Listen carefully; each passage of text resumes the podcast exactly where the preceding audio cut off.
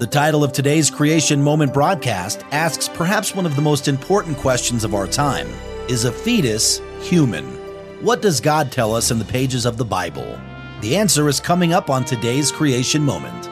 And now, our Creation Moments host, Paul Taylor. The Bible does not directly refer to abortion.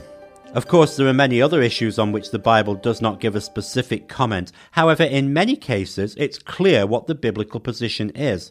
I believe the same is true with the subject of abortion.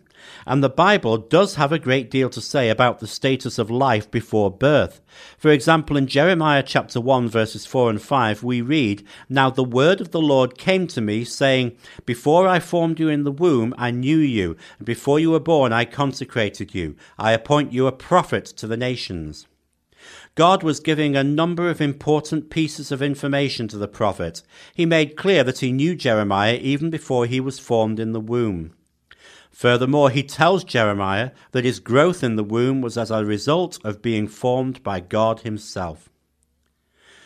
The passage implies that there was a personhood associated with the unborn Jeremiah.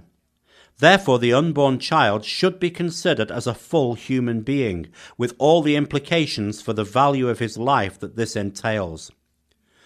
The word fetus sounds impersonal, yet it simply means little one.